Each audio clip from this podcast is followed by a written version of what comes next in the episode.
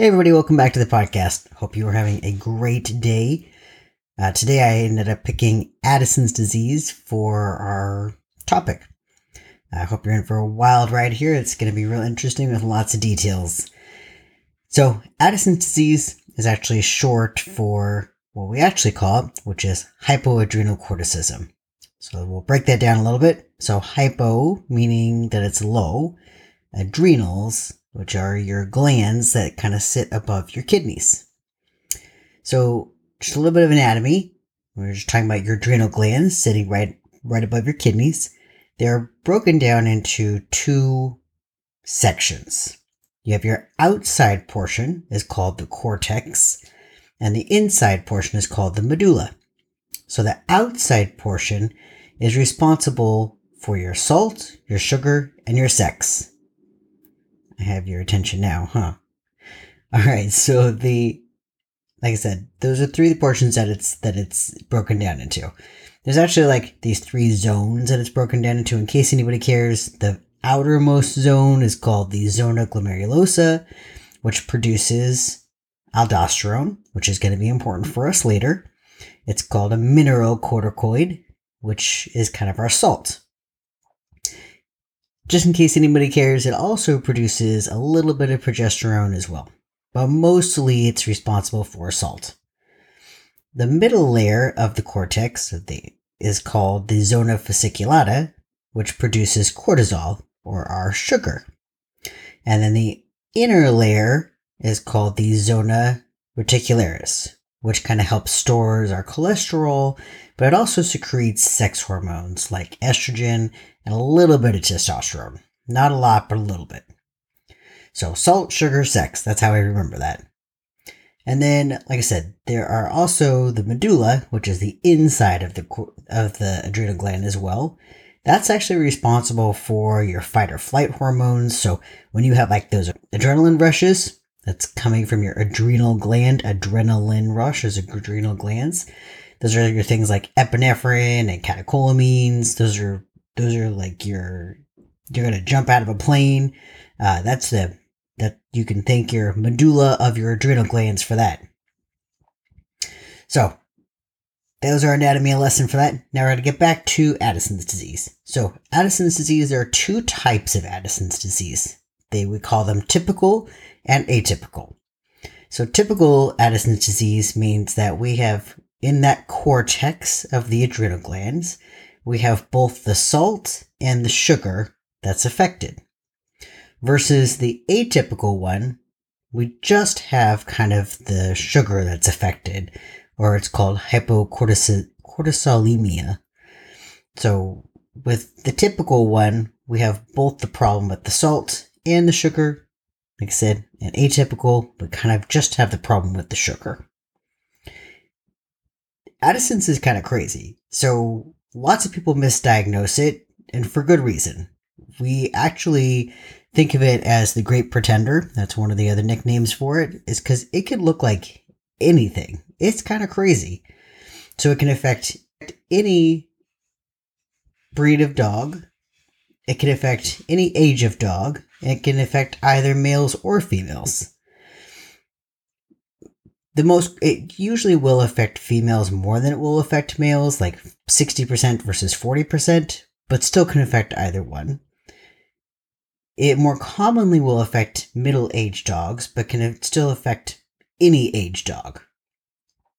And then some of the dogs that we kind of think about, the bigger breeds that we see this in, are going to be Standard Poodles, Westies, Great Danes, Bearded Collies, Portuguese Water Dogs, Rottweilers, and Wheaten Terriers.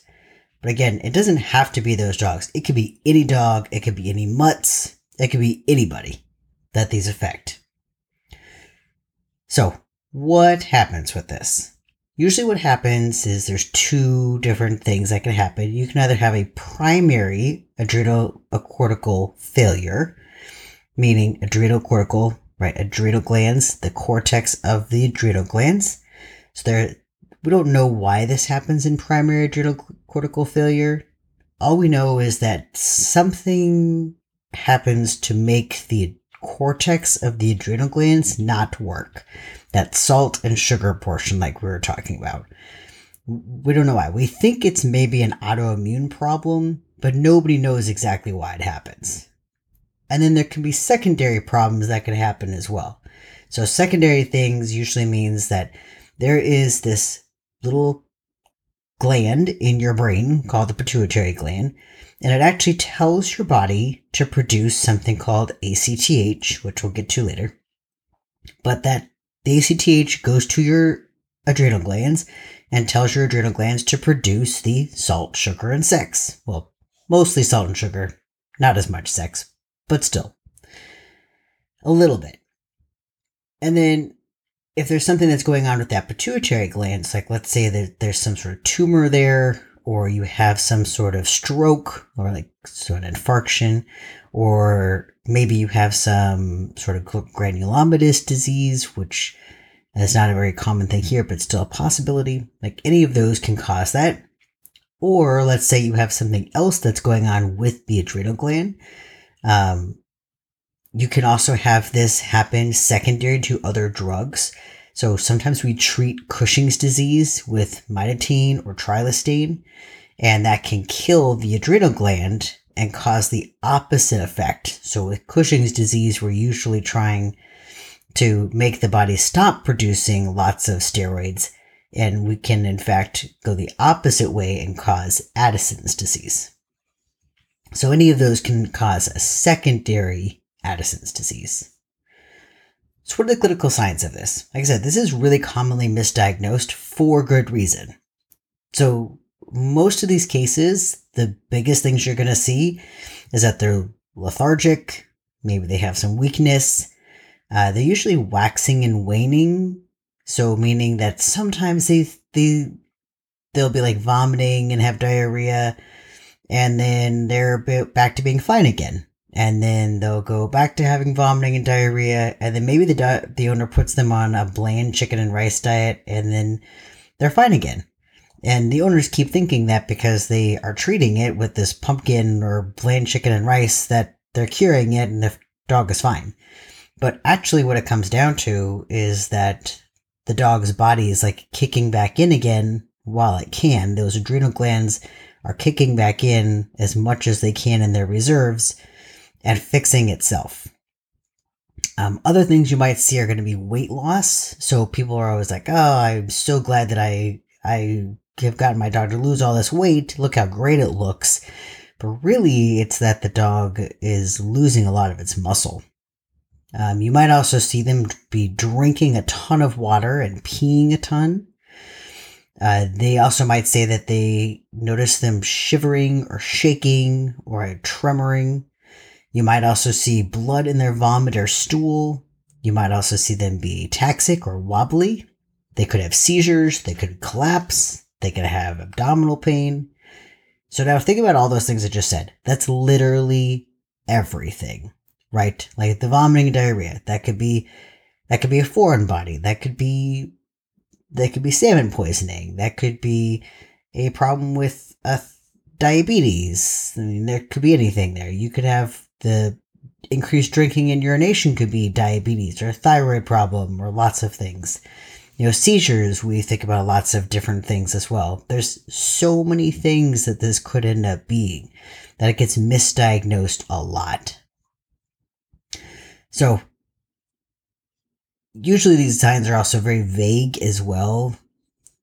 You know, people will see that they have that little bit of blood in the vomit and just like really don't think anything of it because, again, like it just kind of resolves itself.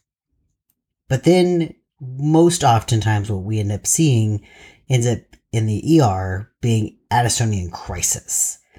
So typically this is they are lateral, they are very dehydrated, they're very thin, they're shocky, they have really low heart rates, they're very cold, so hypothermic, very weak pulses.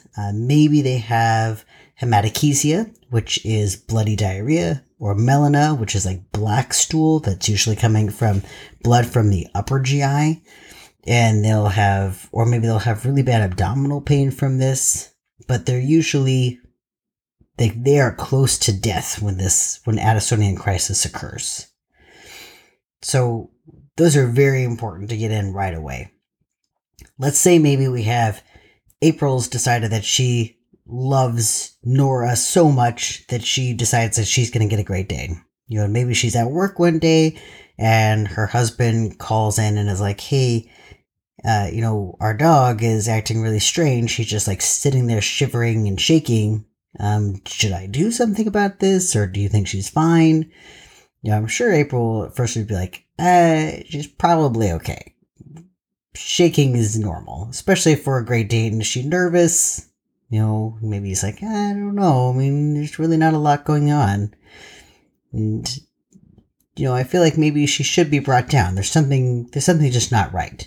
You know, maybe when she gets brought in, we start noticing some of these other things. She's not just shaking. Maybe she's actually kind of wobbly as well and ataxic. Or maybe we notice that she's just really thin.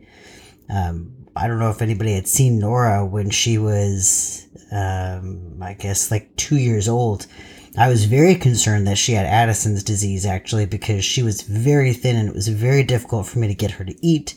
She would have chronic vomiting and chronic diarrhea. She had a lot of these same symptoms that worried me for her having Addison's disease as well. Spoiler alert, she did not have Addison's disease. But so what if we get one of these patients, we're like, how are we going to diagnose this? This looks like everything else, right?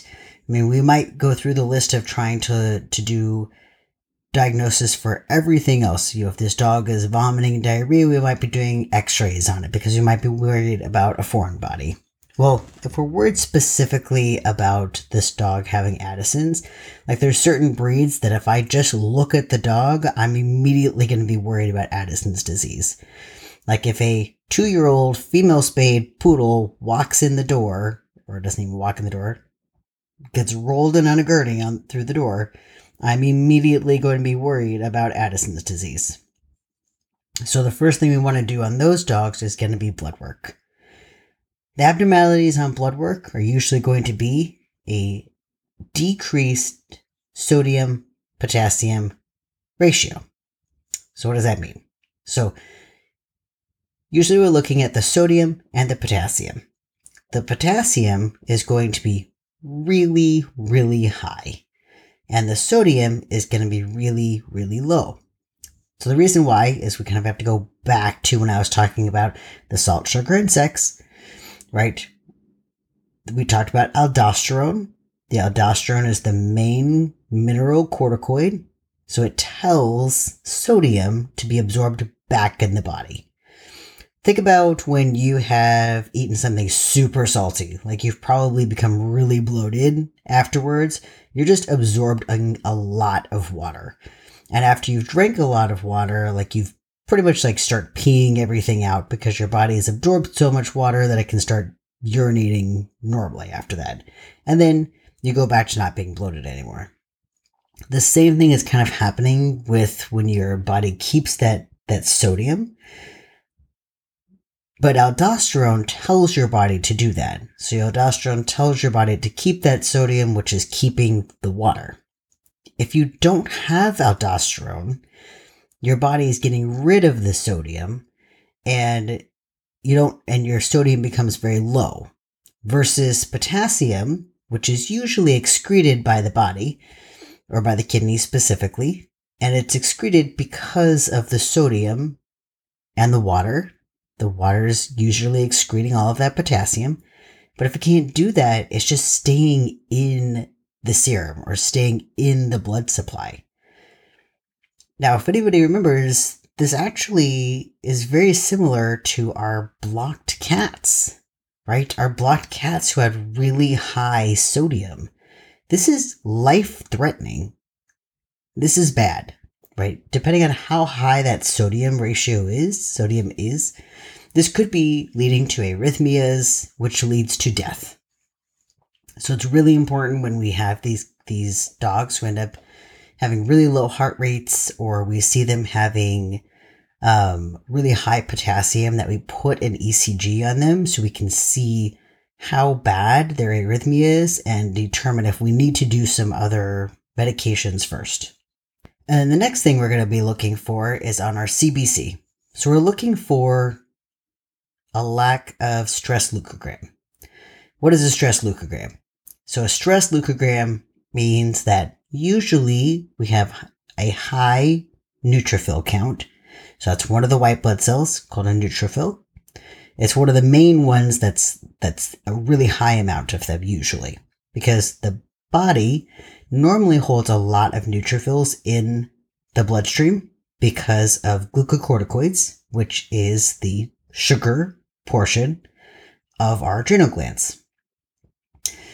And then usually that sugar portion also tells our blood to get rid of a lot of those lymphocytes. Lymphocytes are another white blood cell, just a different kind of them, and it tells them to go out into the tissue and not be in the blood. But if we don't have glucocorticoids, we don't have that sugar portion of it, then unfortunately the whole roles get reversed. And it basically all those neutrophils go out of the bloodstream and the lymphocytes stay in the bloodstream, as well as another white blood cell called eosinophils. So we're looking for like those kind of things on our blood work. Other things are going to be azotemia. So azotemia, we've talked again before about with our blocked cats, but azotemia means that the kidney values are elevated. And this is usually because of the dehydration, because of the sodium again.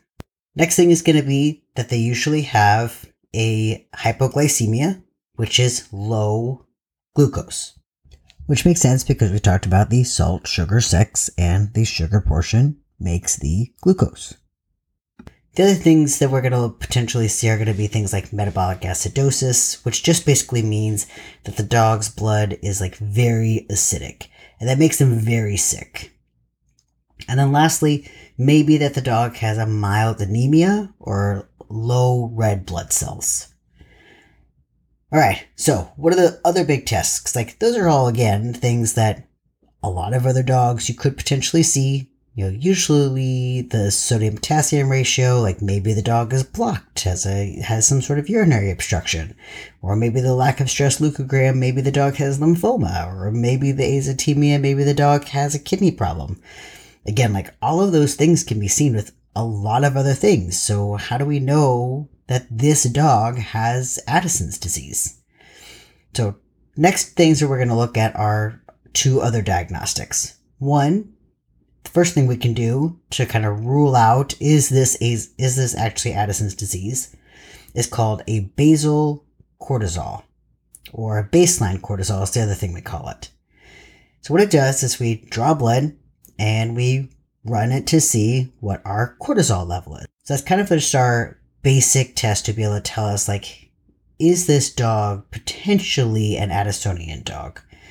Usually what you will see is if the cortisol level is above 2, then we know that there's no way that this dog has Addison's disease. Because usually the cortisol is inside that adrenal gland and the adrenal gland can't make it. So if it's above 2, we know that the adrenal gland has made enough cortisol and we don't have Addison's disease. If it's 2 or below, then we are highly suspicious of Addison's disease, but we can't say 100% for sure. So then the next thing we do is that we do something called an ACTH stim test. So basically what we do is we take that first blood draw, so that basal cortisol, we run that, and then we're going to give them an injection of something called cortrosyn, which is basically something that tells the body to release cortisol. So there's two ways to do this. There's either a gel that you give as an IM injection, and then you draw blood 2 hours later, or there's a synthetic version that you give IM or IV, and then you draw blood 1 hour later. So essentially, if you give the injection, and then you draw the post sample, and if both samples stay under 2, then you know that that dog does have Addison's disease because you've given the injection to tell the body to produce cortisol and it was not able to. Also, real quick, sometimes we can't wait that 1 hour or 2 hours. Like, we have to start treating that dog. Like, let's say that dog comes in Addisonian crisis. It's gonna die if we don't give it something. You can go ahead and give it a steroid. The only one that's not going to interfere with your testing is dexamethasone SP or DEXSP. You don't want to give a long-acting one, and you don't want to give prednisone, because either of those is going to cause a problem with our test. But DEXSP is not going to cause a problem with our test. So let's say we really need to get our test, but we also want to make sure the dog lives. You can give that DEXSP and go ahead and do your test at the same time. So let's say, April's husband brings in the Great Dane. We look at that dog and we're like, this is really suspicious for Addison's disease. We're going to do our ACTH stim test and decide if this is truly Addison's or not. But let's say we have another dog come in. Maybe Dr. Larson's Albus comes in, poodle, right? We start worrying. He's lateral recumbent. Looks like he could potentially be in Addisonian crisis. So for him, we're going to give DEXSP right away. We're going to start doing our diagnostics to know for sure that that's what it is. And we're going to start doing some other emergency stabilization for him. So that emergency stabilization usually has to do with all those other little things that we're seeing. So we were talking about the fact that they are pretty dehydrated. So they're in hypovolemic shock. That means we need to give him IV fluids. We need to rehydrate him. There's a little bit of discussion about what kind of fluid you should give. So you might see some people give just plain saline, so the 0.9% sodium chloride. And you might see other people give LRS or Normosol, whichever one. And that really kind of has to do with preference and what they were taught. So with the saline, the thought used to be that if you gave too much potassium, which would be in your LRS or your norm R, that it would give too much potassium back to the patient. But they've started to think that that's not correct, that if you gave just the saline, that's too much sodium at one time, and you're correcting the sodium too quickly, which will also lead to problems and could potentially actually lead to brain swelling and even cause seizures. So the way that I do it is I usually give Normar or LRS, whichever one we have available, or Plasmalyte, any of those available, and I just give it the normal way we give our fluids, so that way I'm correcting the sodium at not too quick of a rate, because the potassium is really not going to affect us too much.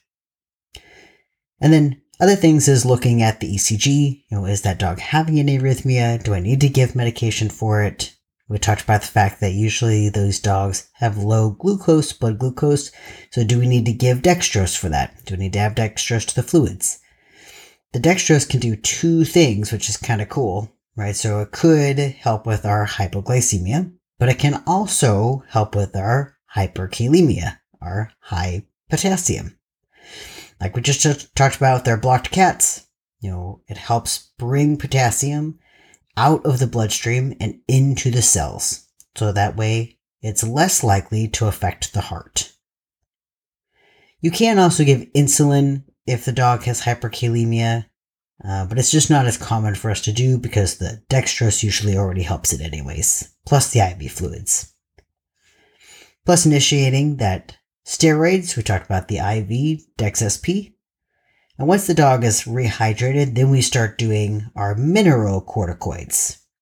So that's going to be us giving the DOCP or Zycortal, which is the same drugs that usually the general practitioner technicians are using, right? What does that do? Typically that just regulates the electrolytes, so it's helping regulate or rebalance the sodium and potassium. So we can also rebalance the way that the water is distributed in the body. Once this dog is like now able to be like rehydrated. Its sodium, potassium are back down to normal. Its glucose is normal. It's eating. That's usually when we're sending that patient home. So we've gotten it out of that most life-threatening period. As soon as it's out of the life-threatening period and the owners can do long-term treatment with the dog, that prognosis is now excellent. The dog will do just fine as long as they're on top of it. And then what are the maintenance things after this dog goes home? The dog will go home with a steroid. It does mean it's going to be on a steroid for the rest of its life. But that steroid is a very small amount. It's not going to be like some of these steroids that we're giving for really big things. Sometimes we're giving really high doses of steroids, like when we talked about with ITP. It's really high doses, and so you're going to see a lot of those, like lots of drinking, lots of peeing, lots of eating with those dogs. But you don't see that as much with these low doses of steroids, because the goal for the low doses of steroids with this Addisonian dog is we're just trying to get it back to what the body would have naturally already been producing. Your body always produces steroids. That's what it does. It just normally does that. It's producing salt, sugar, and sex. So it's that sugar portion of it. It's always going to be producing that no matter what. So we're just trying to give the body back a little bit of what it would have already been producing before. We also want to be making sure that the electrolytes are normal. One of the things that I had been mentioning before is that you have some dogs that are typical and some dogs that are atypical Addisons. The dogs that are atypical Addisons, they do not have an electrolyte abnormality. They will still always have an issue with their ACTH stim test. Like, they will still have an abnormal ACTH stim test, but they will not have an abnormal sodium and potassium. Those will be normal. So that's why we call them atypical. They are also even harder to diagnose. So we don't have to worry about their electrolytes as much, but in most dogs, in the typical dogs, we do have to worry about their electrolytes. So our goal for them is that we need to make sure that their electrolytes are balanced and stay balanced. So we normally want to recheck them at 14 days to just check the electrolytes to see how they're doing, see if they're normalizing or at least normal. And then at 28 days, again, we're rechecking them to check their electrolytes and also to give them their next DOCP or Zycortal injection. After that, we're rechecking them every 28 days and actually gradually decreasing their DOCP injections. Once they've decreased them enough, then we get to a point where they can just be rechecked every 6 months. They're still getting their DOCP or their Zycortal monthly, but we only have to recheck them with a doctor every 6 months. And then one big thing to note is that if the dog is going to be having really high stress for some reason, like let's say it's going to go to the grooming and it's really stressful, or it's going to go to the vet and it's really stressful, or the owners are going to go away on vacation and they're going to have a pet sitter and it's going to be really stressful, the owners should double the dose of their prednisone for that period of time that the stress is going to be. And even sometimes we talk about doubling it for a couple days after.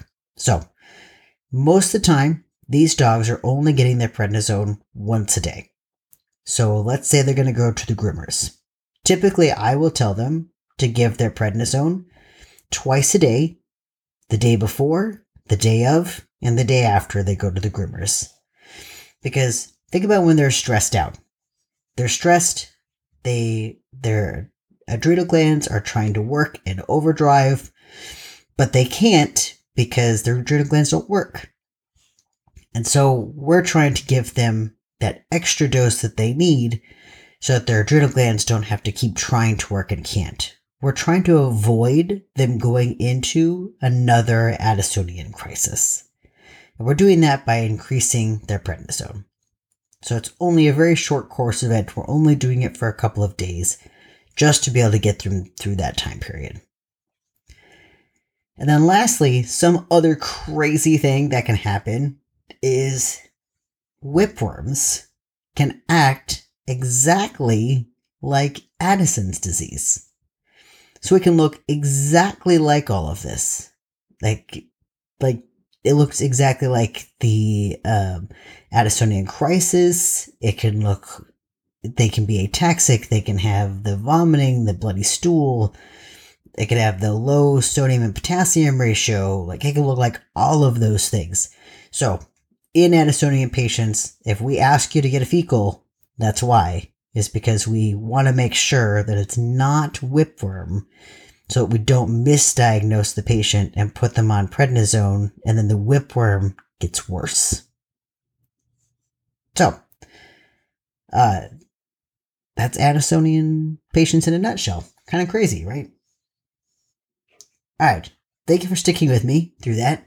And because you guys did that, I'm going to tell you a couple jokes. So you guys can go tell little Lindsay these jokes because I'm sure she may not listen to this, but she loves dad jokes. And this is from one of my kids' magazines. So hope you guys like it. All right. Ready? What's a bird's favorite drink? A spider cider. What did the leopard say after eating a tasty meal? That hit the spots. What do lizards use to cover their kitchen floors? This one's my favorite. Reptiles. What do snakes eat when they're on a diet? Salamanders. What do you call a famous turtle? A shell celebrity. And how do sea creatures cross the ocean? By taxi crab. All right. Gotta love kids' jokes. All right. Thank you guys. Thank you again. I appreciate it. I hope that that made sense. You know, please feel free to ask me questions if you have any questions about it. I know that this was kind of it's a really hard one to understand, but that's why it's so hard for us to diagnose in the first place, because it's just, it could be anything and they're just so crazy. So again, thank you again. If you have any questions, let me know. If you have any suggestions, let me know, and have a great day.